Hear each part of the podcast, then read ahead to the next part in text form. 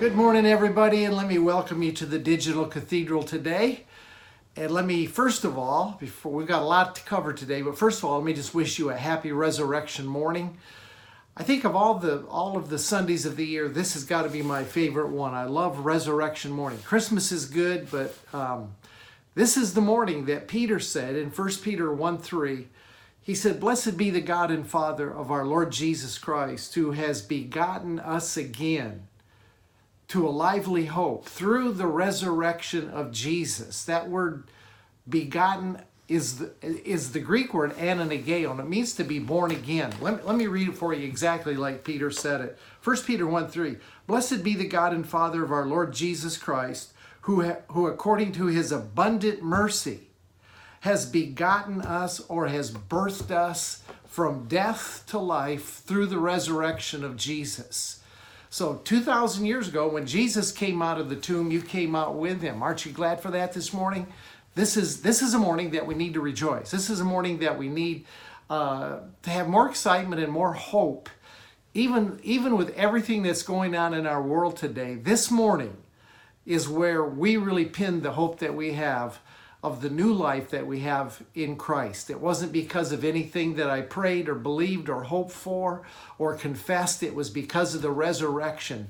Peter said, that birthed me from death to life. When Jesus walked out of the grave, I walked out with him. What a good morning it is. Well, as you can see, I'm not in the normal place that I am to do the digital cathedral. For those of you that are with me on Wednesday night, you recognize that I'm actually in my office at home. Uh, my wall of books are over here that you can't see, but I have a whole wall of books over there. Got my uh, copy machine over there. Uh, the office is set up. I've got another wall of books over here.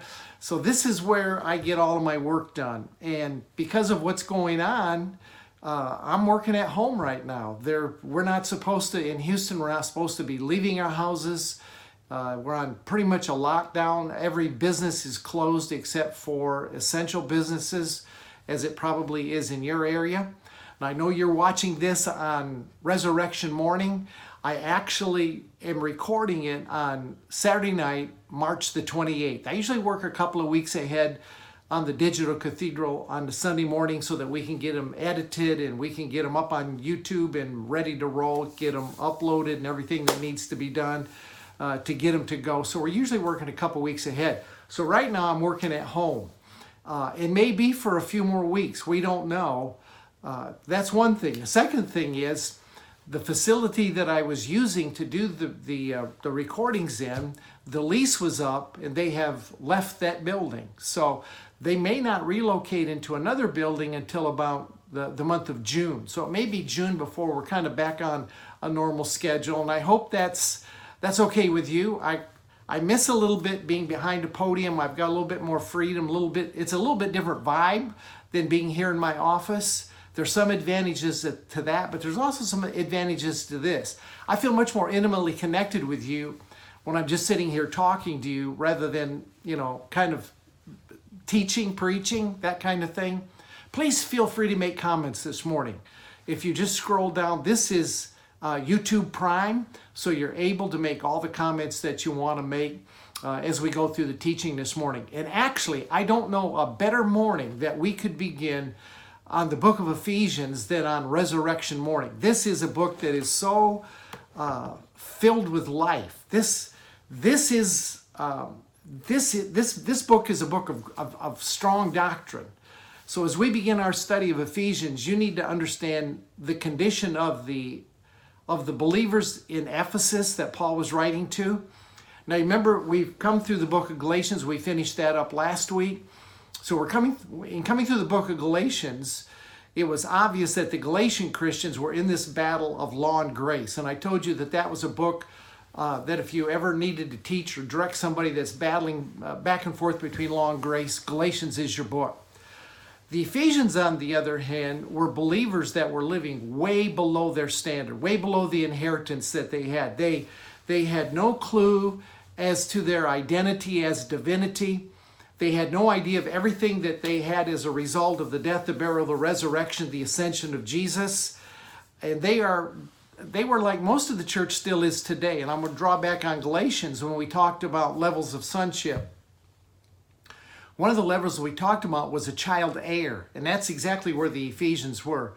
A child heir, like much of the church today, has tremendous potential, right? A child heir one day should own the whole business, has tremendous potential, but they, they actually possess nothing. They're not manifesting anything. It's kind of like a lot of the church today we have, that has a lot of head knowledge, can tell you everything that Jesus died to give, can, can define grace, uh, knows what unconditional love looks like, how we ought to walk as believers, but really have not matured into it really becoming part of their life. And that's a little bit the way that the church at Ephesus was. So Paul very meticulously and methodically launches them into this trajectory of revelation for six chapters that absolutely, I'm sure it was blowing their minds, things they had never heard before. In fact, what Paul was teaching the church at Ephesus is so profound, so, so compelling, that 2,000 years later, uh, we're still trying to embrace everything that Paul laid out in those six chapters. I think you I think I think you could spend your whole life in the book of Ephesians, just those six chapters, I'm not sure how many pages it really encompasses, probably no more than seven or eight pages, six, seven, eight pages, six chapters. You could spend an entire life on what Paul wrote to the church at Ephesus and not really ever get to the bottom of the revelation that he lays out for the church. So, when we look at this book, as we get into it, it's divided really into two parts chapters 1 through 3, Paul tells them who they are. He teaches them who they are, what they possess, uh, what their inheritance is, what their position is. Then in chapters 4, 5, and 6, he says, Now that you know who you are, you need to live like it. So the first three chapters is about who they are, and the last three chapters details okay, now it's time to walk it out, it's time to live it. As we come through this book, you're going to see how relevant it is to the Western church today. So, what I want to do this morning is to just walk through these first 10 verses of chapter 1 here at the Digital Cathedral. And we're going to blow out of the water maybe some of what we've learned. If you're new to the Digital Cathedral, some of this is going to be put you on tilt. So, just just explore the possibilities with me this morning. Some of you that have been with me for a while, uh, you may know some of this from Ephesians, but I want it. I want this book to really take root. That's what I want it to do. I want this book of Ephesians, as we come through it, to take root. I hope Galatians did. That you're able to extinguish any residues of law in your life. Uh, we walked through some teachings about how to know if religion is still gripping you. Uh, we walked through how to make a, a good godly decision that's free of law, how to make a decision in the spirit, how to walk in spirit. So we're gonna we're gonna look at verses three to ten, and it may may tip over a couple sacred cows, a couple of things that you've maybe held on to or hadn't considered before. So that's all good. So let me just read. I think what I'll, I'll do is I want to read verses 3 to 10. Verses 1 and 2 I won't bother to read because it's it's basically just a greeting that Paul gives uh, to the church at Ephesus. He, he has kind of his his patent greeting that he gives to all the churches. You know, he says, Grace and peace to you, and, and greetings to all the saints. Then he picks it up in verse 3. So let me read down verses 3 to 10. I'm going to read out of the New King James. And then we're going to go through it verse by verse. And it'll take me the whole time this morning just to go through these verses. So, verse 3 says, Blessed be the God and Father of our Lord Jesus Christ who has blessed us with every spiritual blessing in the heavenly places in Christ Jesus. Just as he chose us, verse 4 says, in Christ, before the foundation of the world, that we should be holy and without blame before him in love. Verse 5 having predestined us to adoption of sons by Jesus Christ to himself, according, listen, according to the good pleasure of his will. Verse 6 to the praise of the glory of his grace, by which he, he made us accepted in the beloved. Verse 7 In him we have redemption through his blood, the forgiveness of sins according to the riches of his grace. Verse 8 which he made abound toward us in all wisdom and prudence. Verse 9 having made known to us the mystery of his will according to his good pleasure, which he purposed in himself. I just have to say right here that as I read through these verses, every time I read through these verses, it sticks out to me, and I may say it a time or two again. It just sticks out to me how all of this is based on everything that he's done and there's there's no asterisks of you must do or this is your part or this is this is what you had to bring to the table in order to have this. These verses 3 to 10 in totality is what has been I love the term direct deposited into your life because of the grace of God. Verse 9 says, having made known to us the mystery of his will, according to his good pleasure, which he purposed in himself. Now, here's what it is, verse 10 that in the dispensation of the fullness of the times, he might gather together in one all things in Christ, both which are in heaven and are on earth in him. And I don't want to lose my place here because I'm going to walk through these verse by verse.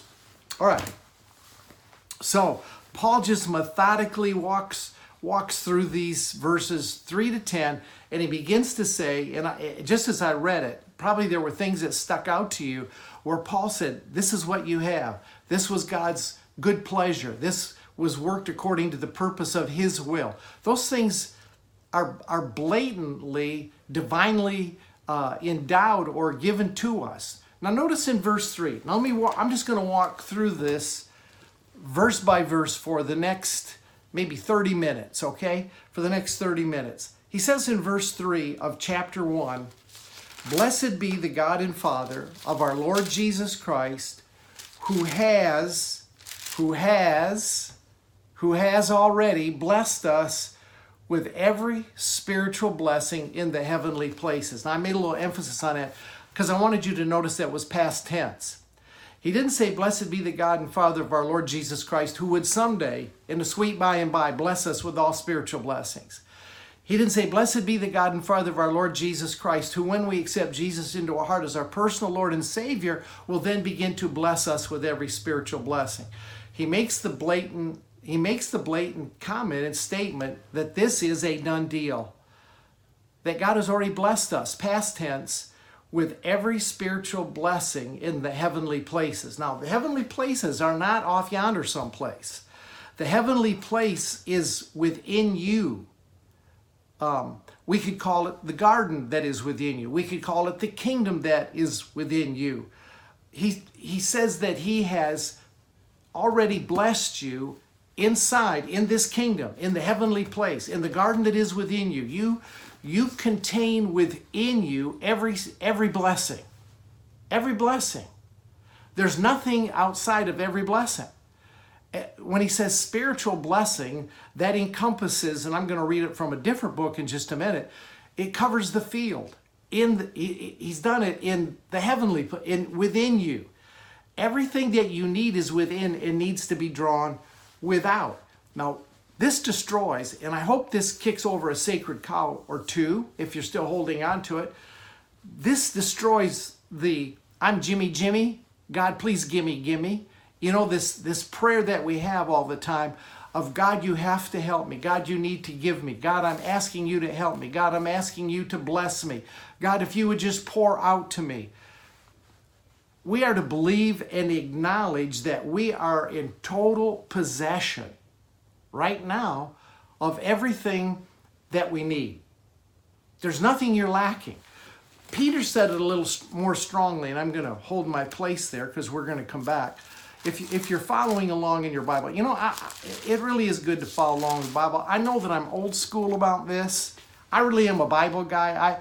I, I, I let you know the truth about the Bible that I don't think that it's uh, inerrant, and I've, I've talked about it before, but I think there's some there's tremendous truth here. And I don't think, I'm not one of the guys that's, that thinks we should just kick it to the curb and abandon it. There's tremendous truth here.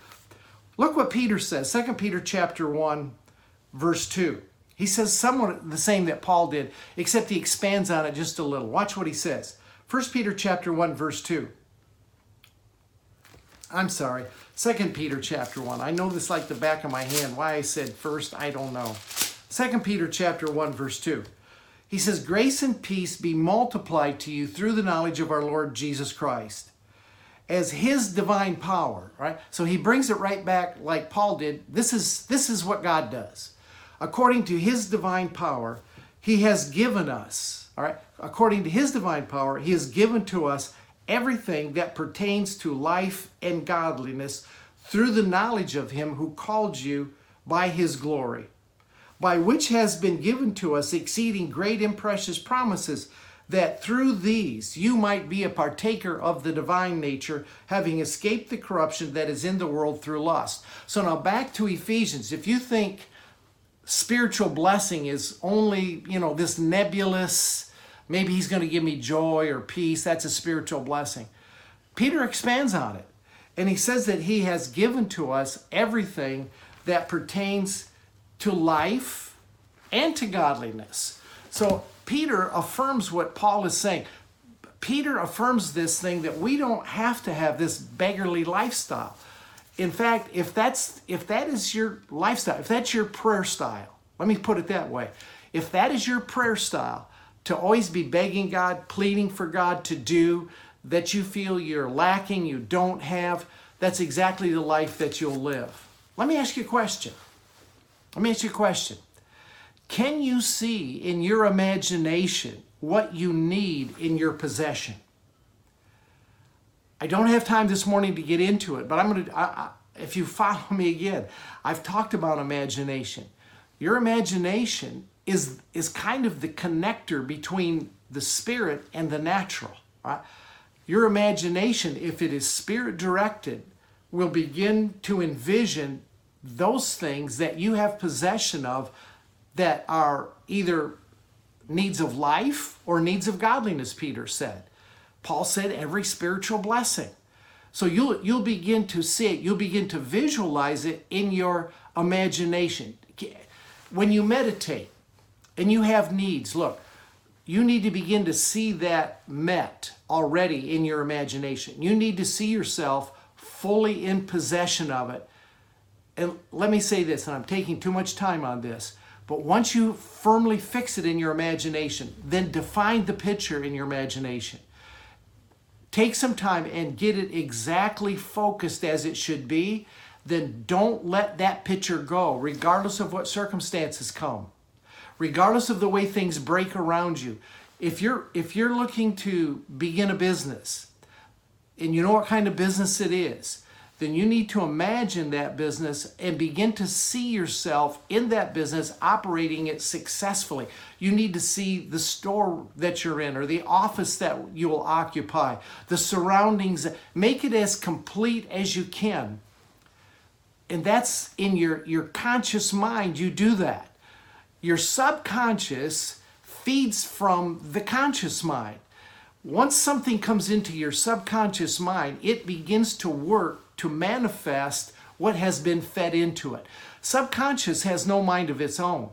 Consciousness does. You can you can program the conscious mind the way that you want it to be. And what comes into conscious mind drops into subconscious.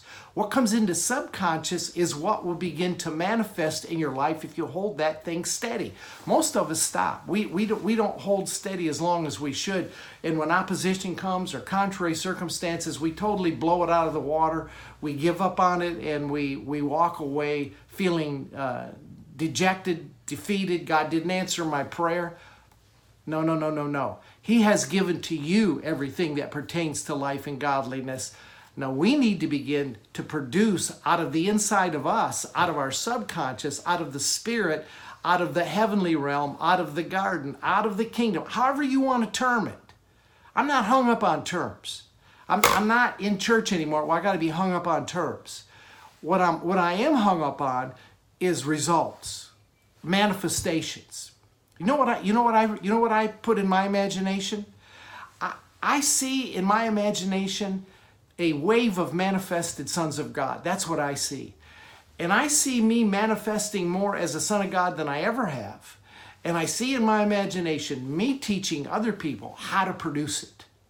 That's what I've given my life to. The, the, the years that I have left, I have given myself to one thing the good news, the gospel, grace, finished work, unconditional love, mercy endures forever, which should produce a manifestation of the sons of God. I want one thing in your life. Look me right in the eye. I'm just looking at you this morning. It's just you and me. I want to bring you to the measure of the stature of the fullness of Christ. That's all I want. And for me to get you there, I got to be there first. I can't take you someplace I haven't been. So I'm, I'm imagining it. And then when you imagine it, begin to use the words of your mouth to confirm it. See, there's, there's creative power in the words of your mouth. Let, let your mouth speak what comes out of your subconscious. Form the picture in your consciousness. Let your subconscious begin to feed off of that. And what is inside of you, what you really have firm hold of, begin to confirm it with the words of your mouth and then put some action to it. It might not be a lot of action. You know, I'm, I'm, I'm not teaching you to manifest near to the level that I see in my imagination, in my consciousness. But my subconscious now is feeding it, and I'm starting to manifest things I've never manifested before. And I know I'm, I'm, I'm learning, I'm learning how this is done. I'm learning how Jesus did it. I'm learning how Jesus did it. So, right out of the chute, this third verse, I love it. Right out of the chute, he eliminates all the doubts that we should ever have about God's grace and favor immediately. First thing he tells these Ephesian Christians that are living way below their position, he says, Guys, the first thing I want you to know is that the Father has blessed you with everything. Everything. Then he goes on in verse 4. Now remember, he's he's teaching them who they are. So I want you to drink this in deep this morning. He's teaching them who they are.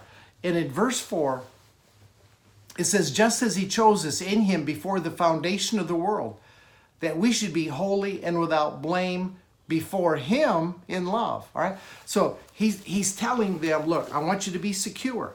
He's saying your position has been secured and you should never be in doubt. Your position was secured before the foundation of the world paul says. So that should we should never it's not the it's not the luck of the draw of calvinism. Paul was not a calvinist it wasn't the luck of the draw of the Calvinist that says, you know, some some were chosen in him and some were not chosen in him.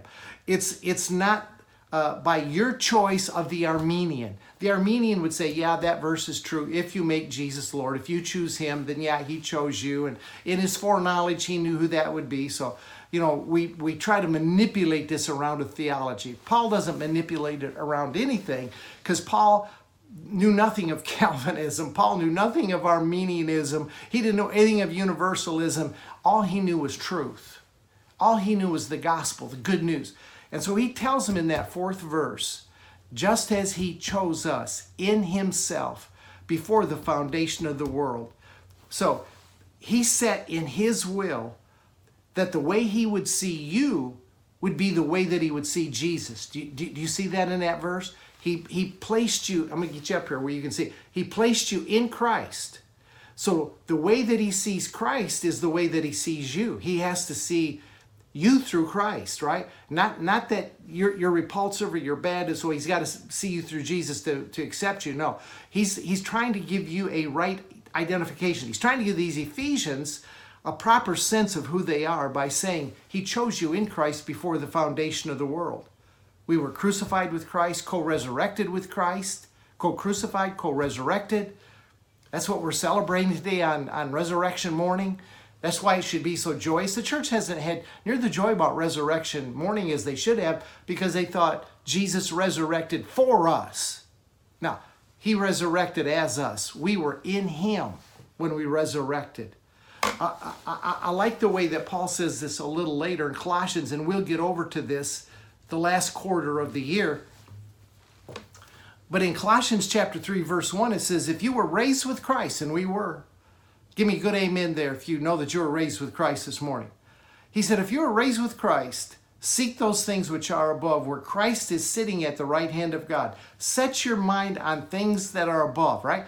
Get your, get your consciousness fixed on not things that are out yonder. That's not what he means by above. He means things that have a high spiritual value. Set your mind on, don't put your mind on low things, low vibrational. Put your mind on like love. Love is the highest vibration in the universe. That's what you want to set your mind on. And he says in verse 3 For you died, right? You died, and your life is hidden with Christ in God. So Paul is, is telling them, guys, look, we need to keep our thoughts engaged on throne room realities. That's where we need to fix our mind. We need, we need to, to, to come into this unmovable, fixed position, knowing that we're in, in Christ. And when you do, you know what? You come to understand that anything Adam ever did did not affect the sovereign plan of God. Anything that Adam ever did did not uh, jostle your position, pull you out of place where God designed you to be. We're, we're, we're looking on the things that Paul is telling these Ephesian Christians that are living below who they are. He's beginning to feed into them some, some powerful truth. And we're, we're 2,000 years later, and we're still drinking that truth in that we're blessed with every blessing, that we were chosen in Christ before the foundation of the world. Most of us never heard that. Let's just tip that cow over. If you, if you think you were only accepted after you accepted Him, then you're denying what Paul wrote. You're denying the gospel. That's an antichrist position. Can I tell you that? I know that's that's strong, but it really is. Now let me let's read on with verses 5 and 6 because he continues all the way through verse 10 and I want to get through verse 10 this morning if I possibly can. So verse 3, blessed with all blessings. Verse 4, chosen in Christ. And if that's not enough, then in verse 5 he says that he has predestined us to adoption as sons by Jesus Christ to himself. And I love this part of it because it's all him, according to the good pleasure of his will. Verse 6 To the praise of the glory of his grace, by which he made us accepted in the beloved. So in verse in verse 5 and 6, he again secures their position. Not only does he say in verse 4 that he put us in Christ before the foundation of the world, but he says in verse 5, if I can paraphrase it, he says, I have pre wired you. I have pre wired you to be a son. I, I did it myself. He said, I did it myself. I didn't ask. I didn't ask your permission. I didn't ask for your decision. I just predestined you to be adopted as a son according to the pleasure of my good will. That's why I did it. So he says, Not only did I place you in the Son, but I wired you to be a son. He's, he's teaching them. Can you, can you feel the security in that? Can you feel, can you feel uh, uh, elevated this morning as he begins to just unwind the position that we actually have? The, the only choice that we have, really, is to live in the provision that has been given to us or to live by our own wits.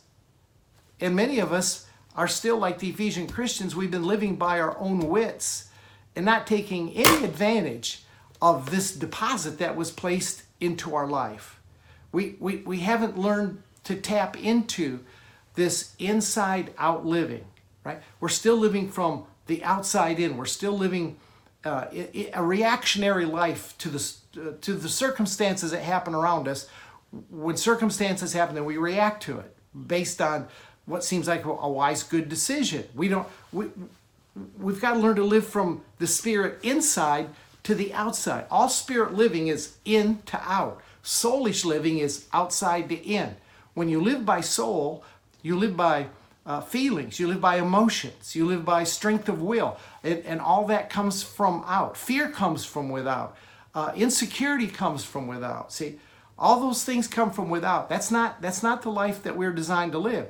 We're designed to live the life that comes from love. Love comes from within, right? It joy, all the fruit of the spirit is developed within and it flows out from us. So we're, we're, we're developing this life as sons of God to live exactly opposite of how we were programmed for all of our life to live. In fact, in fact, to be honest with you, I I, I, I've never really learned for years how to tap into that, into that lifestyle that should have preeminence. The inside life ought to have preeminence.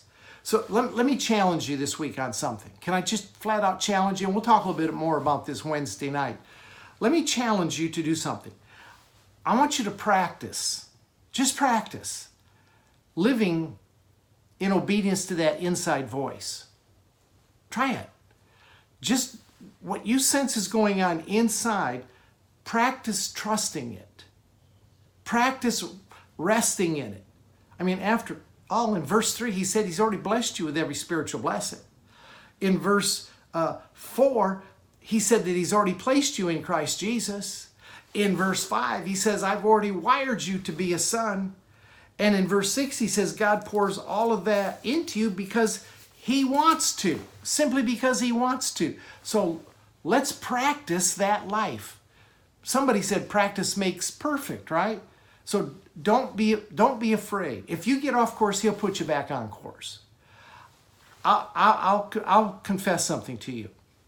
There's never been a time in my life that I have diligently tried to follow this voice inside, and and I haven't I haven't always hit it. I'll, I'll, I'll confess to you. Been times I've missed it, but every time I miss it, He's put me back on course. The the son and every subsequent son should live by what the Father says inside. It's an inner knowing. You remember what Paul said over in Romans chapter 8? Let's let me let's go over and read that. Romans chapter 8 in verse 14 because I know I'm talking to people that are beginning to really come out and are beginning to show their manifestation as sons of God. And he says in Romans 8:14, and I know you've heard this a gazillion times, but hear, this like you've never heard it. For as many as are led, that word led is uh, the operative word, as many as are led by the Spirit, not driven, led by the Spirit, they are the sons of God. For you did not receive the spirit of bondage again to fear, which drives you, doesn't lead you, but you have received the spirit of adoption whereby we cry, Abba, Father. All right. So he said that, that sons are led by the Spirit of God. As many as are led by the Spirit of God, they're the sons of God. Now back to that teaching we did on sonship. The word son there is the word huios. You remember that, that word? That means a mature son. A son that has come into maturity is one that is led by the Spirit.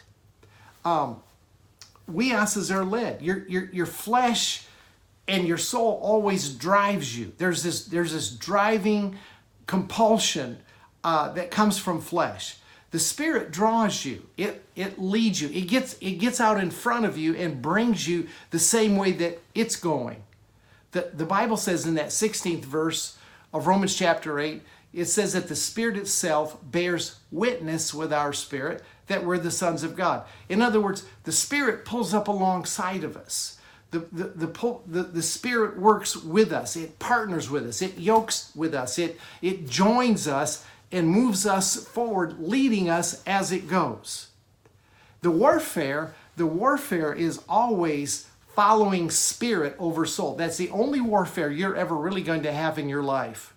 Is does this lead you or does this lead you? Right? Does this lead you or does this lead you? You learned all your life to be led by this. Now you're coming into being a huios, a manifested son of God, and we're going to practice living out of here. Right? So I'm challenging you this week. Before you do anything, check here. Don't check here, check here. And follow it. And l- l- let me read it. This is going to war with you because this this does not want to give up dominance. Your mind is your mind is used to being in control. It does not want to it doesn't want to let go of control. The mind the mind is highly developed. We've highly developed our minds and our wills. So the spirit has got to be nurtured. It's you know you got you got to feed it a little bit. You have to trust it a little bit. You have to begin to work with it. And if you follow the spirit and you miss it, you make a mistake, you're going to find that the Spirit is like a GPS in your car. You ever, you ever follow GPS in your car and you miss a turn?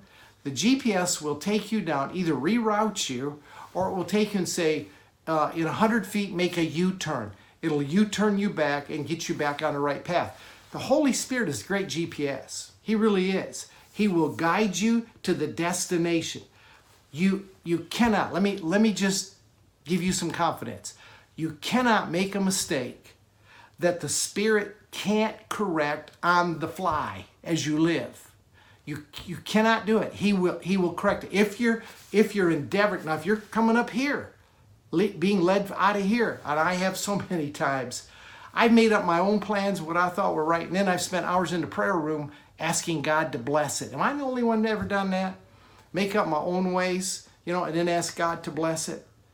I, I, didn't realize. Proverbs 16 9 says that man makes choices, but God directs his steps, right? So ultimately, God's going to get me where I need to go. I'm, I'm either going to come a hard way or an easy way. And this, this takes us the easy way.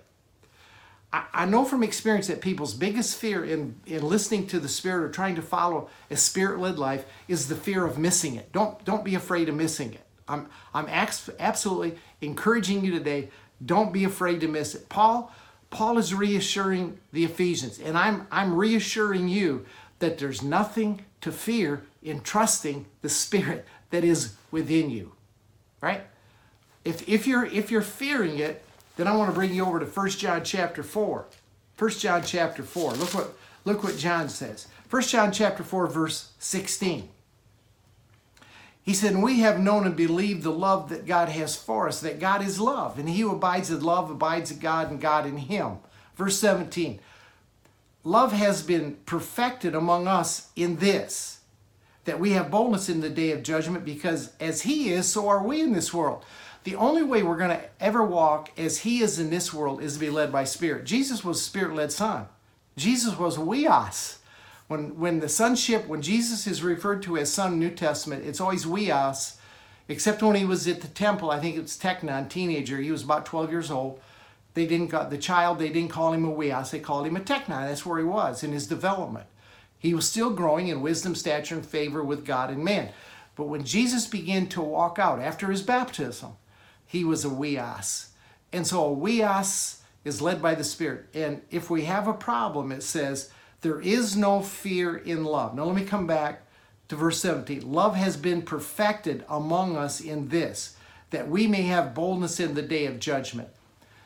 The day of judgment is not when you stand before God, right? That's not when He's going to show a big video of your life.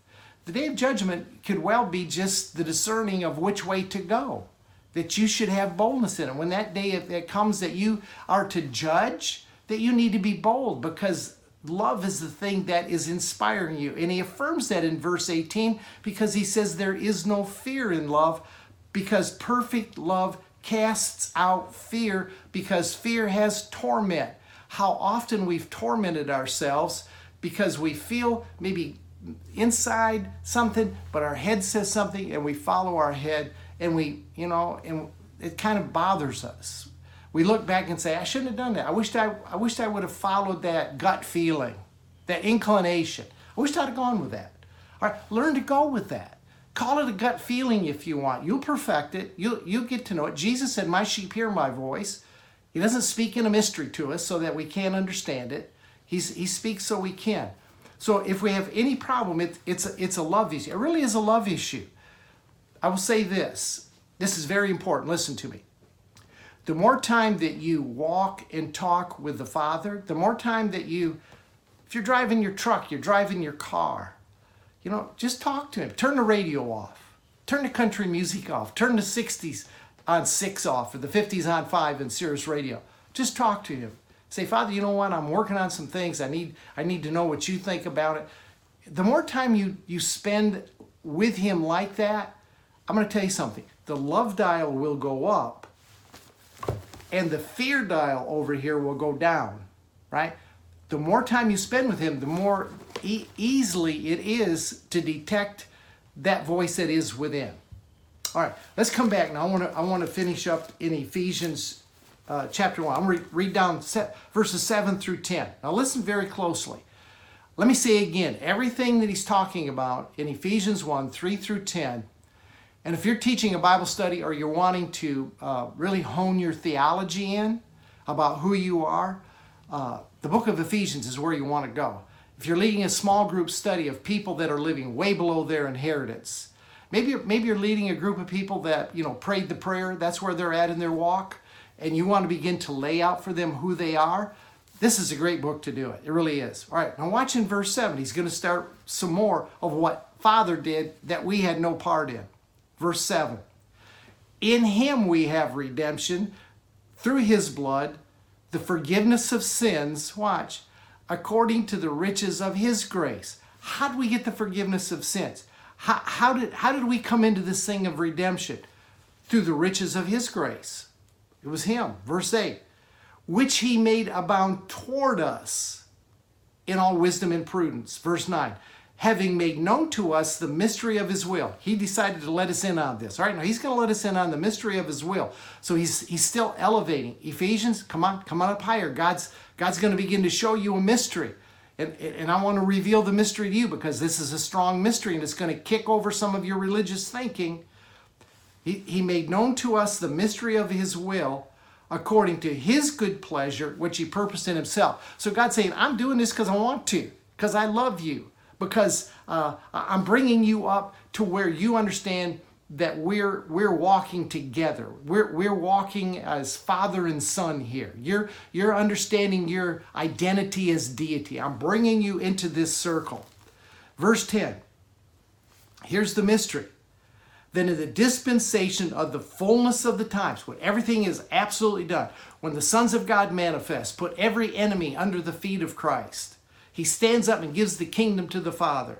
All right? When the fullness of time has come, that he might gather together in one all things in Christ, everything, all of it. Does that sound all familiar like God was in Christ reconciling the world to himself? That was the Father setting the picture in his consciousness. It has dropped down to his subconsciousness and is now being walked out and manifested by you and me. I want to say more about that in just a minute. All right? The mystery that nobody knew about was that he would gather all things together in one, in Christ. Everything, every person, every religion, every every background, every ethnicity, everything would be gathered together in one, both which are in heaven and which are in earth in him. So he's telling us in verse 7 that we've been redeemed. In other words, we were fully represented as Christ and sins were forgiven. All sins were, were absconded according to the wealth of his grace. Now here this is where you have to let your grace grow because if your grace is not growing, there can be over here this sin consciousness that still wedges. But I'm telling you what, my my conception of grace is so big to now now sin sin doesn't even I, don't even give it a balance anymore. I don't even worry about other people's sins. I really don't. There is there is a problem if you sin. There is within the seed of sin a kickback that you can't really choose, but it doesn't come from God. God's taken the sin issue with God is done for. You don't have to even worry about it because of the wealth of His grace. You let that wealth of grace continue to grow and get bigger and bigger and bigger and bigger and bigger until it just swallows up every bit of sin consciousness, right? We were fully represented in Christ. And he tells us why he did it. He tells us why he did it. He's communicating to us his wisdom, he says, and his discernment. And he's showing what he's really showing to us is the value that he's placed on us, right? He's saying, I, have taken all of this into consideration, and this is how highly I treasure you that I would pull out of myself this, this wealth of grace, this, this being of my own image and likeness. I, I, I, I think of you so highly. And what I hear in that is he is setting self-worth. And so Paul's telling the Ephesian Christian, this is this is the worth that God places on you. Now, more importantly, more importantly, the worth that God places on you should be the, the, the worth that you place on yourself right?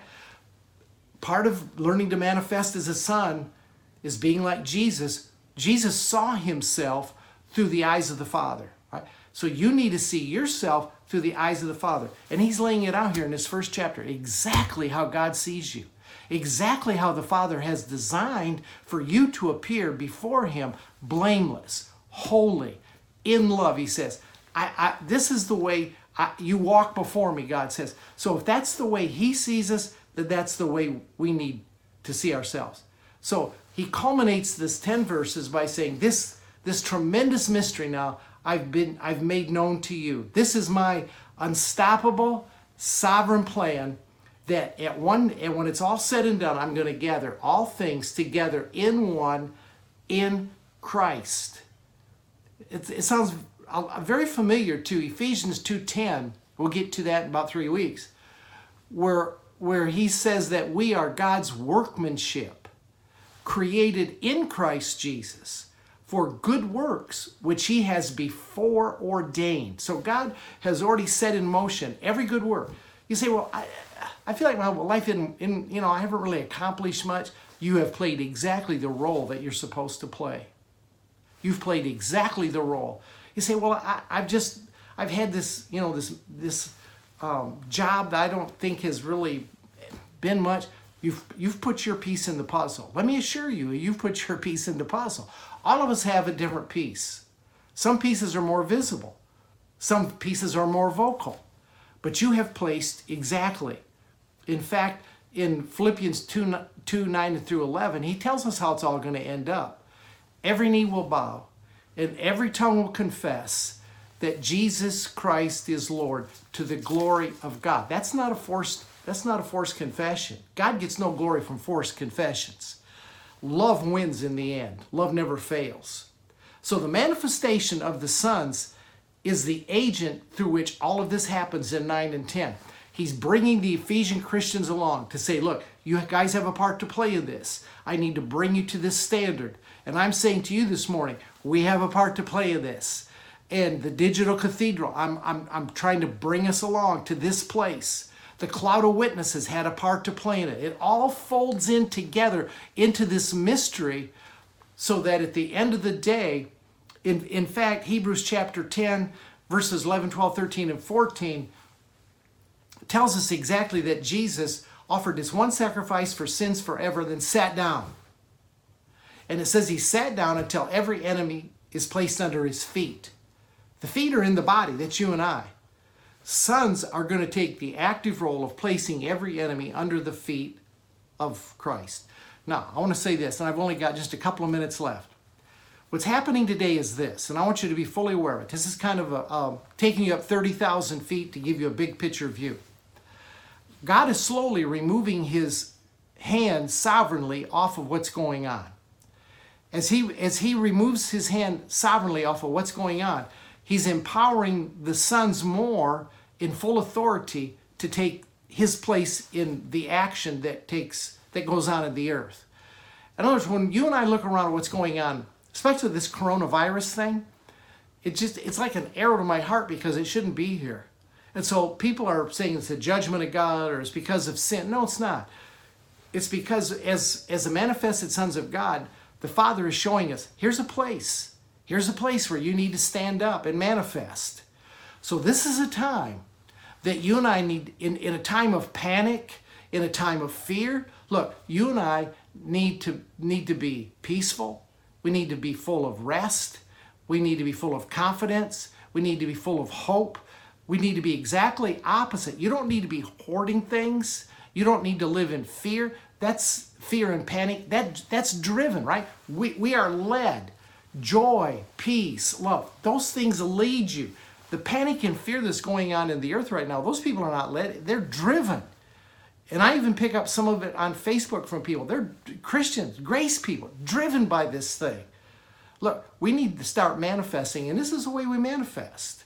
This is the way we begin to set up a judgment against that panic and that fear is with peace and joy and, and, and love Okay, over here we're demonstrating another kingdom. We have trust and confidence that our God meets every need, just as Jesus did, as He is, or He meets every need. You need toilet paper, He's going to get it to you. You, you need uh, money, He's going to get it to you, right? As we learn to rest in Him, spend that time walking, talking, we learn to be led by here. He'll, he'll, he'll show you which river to go down to and throw the hook in to get the gold coin out of the fish's mouth.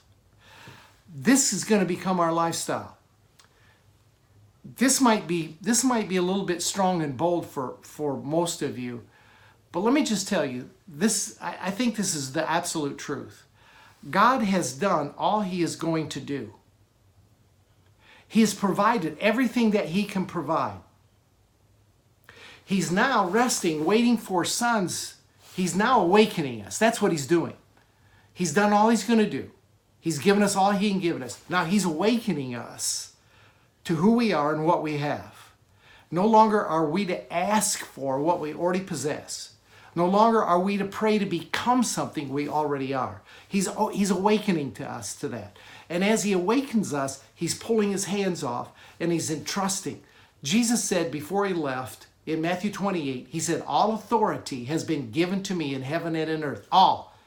All means all. There's no authority but him. There's one authority, it's Jesus. Then he says, I want you to go therefore. You go therefore. So he's taking his authority and it becomes our authority. Our authority is his authority. It, it, it's one authority. We're operating under the same authority. Can, can, you, can you grasp that? That, that might be, might put you on tilt. Let that ring in your imagination. Imagine that. Fix, fix that picture in your mind, okay? And then he, he ends up by saying in verse 14 of Hebrews 11 that we he has sanctified those that are being perfected. So objectively we are perfected, right? We've read that in Ephesians.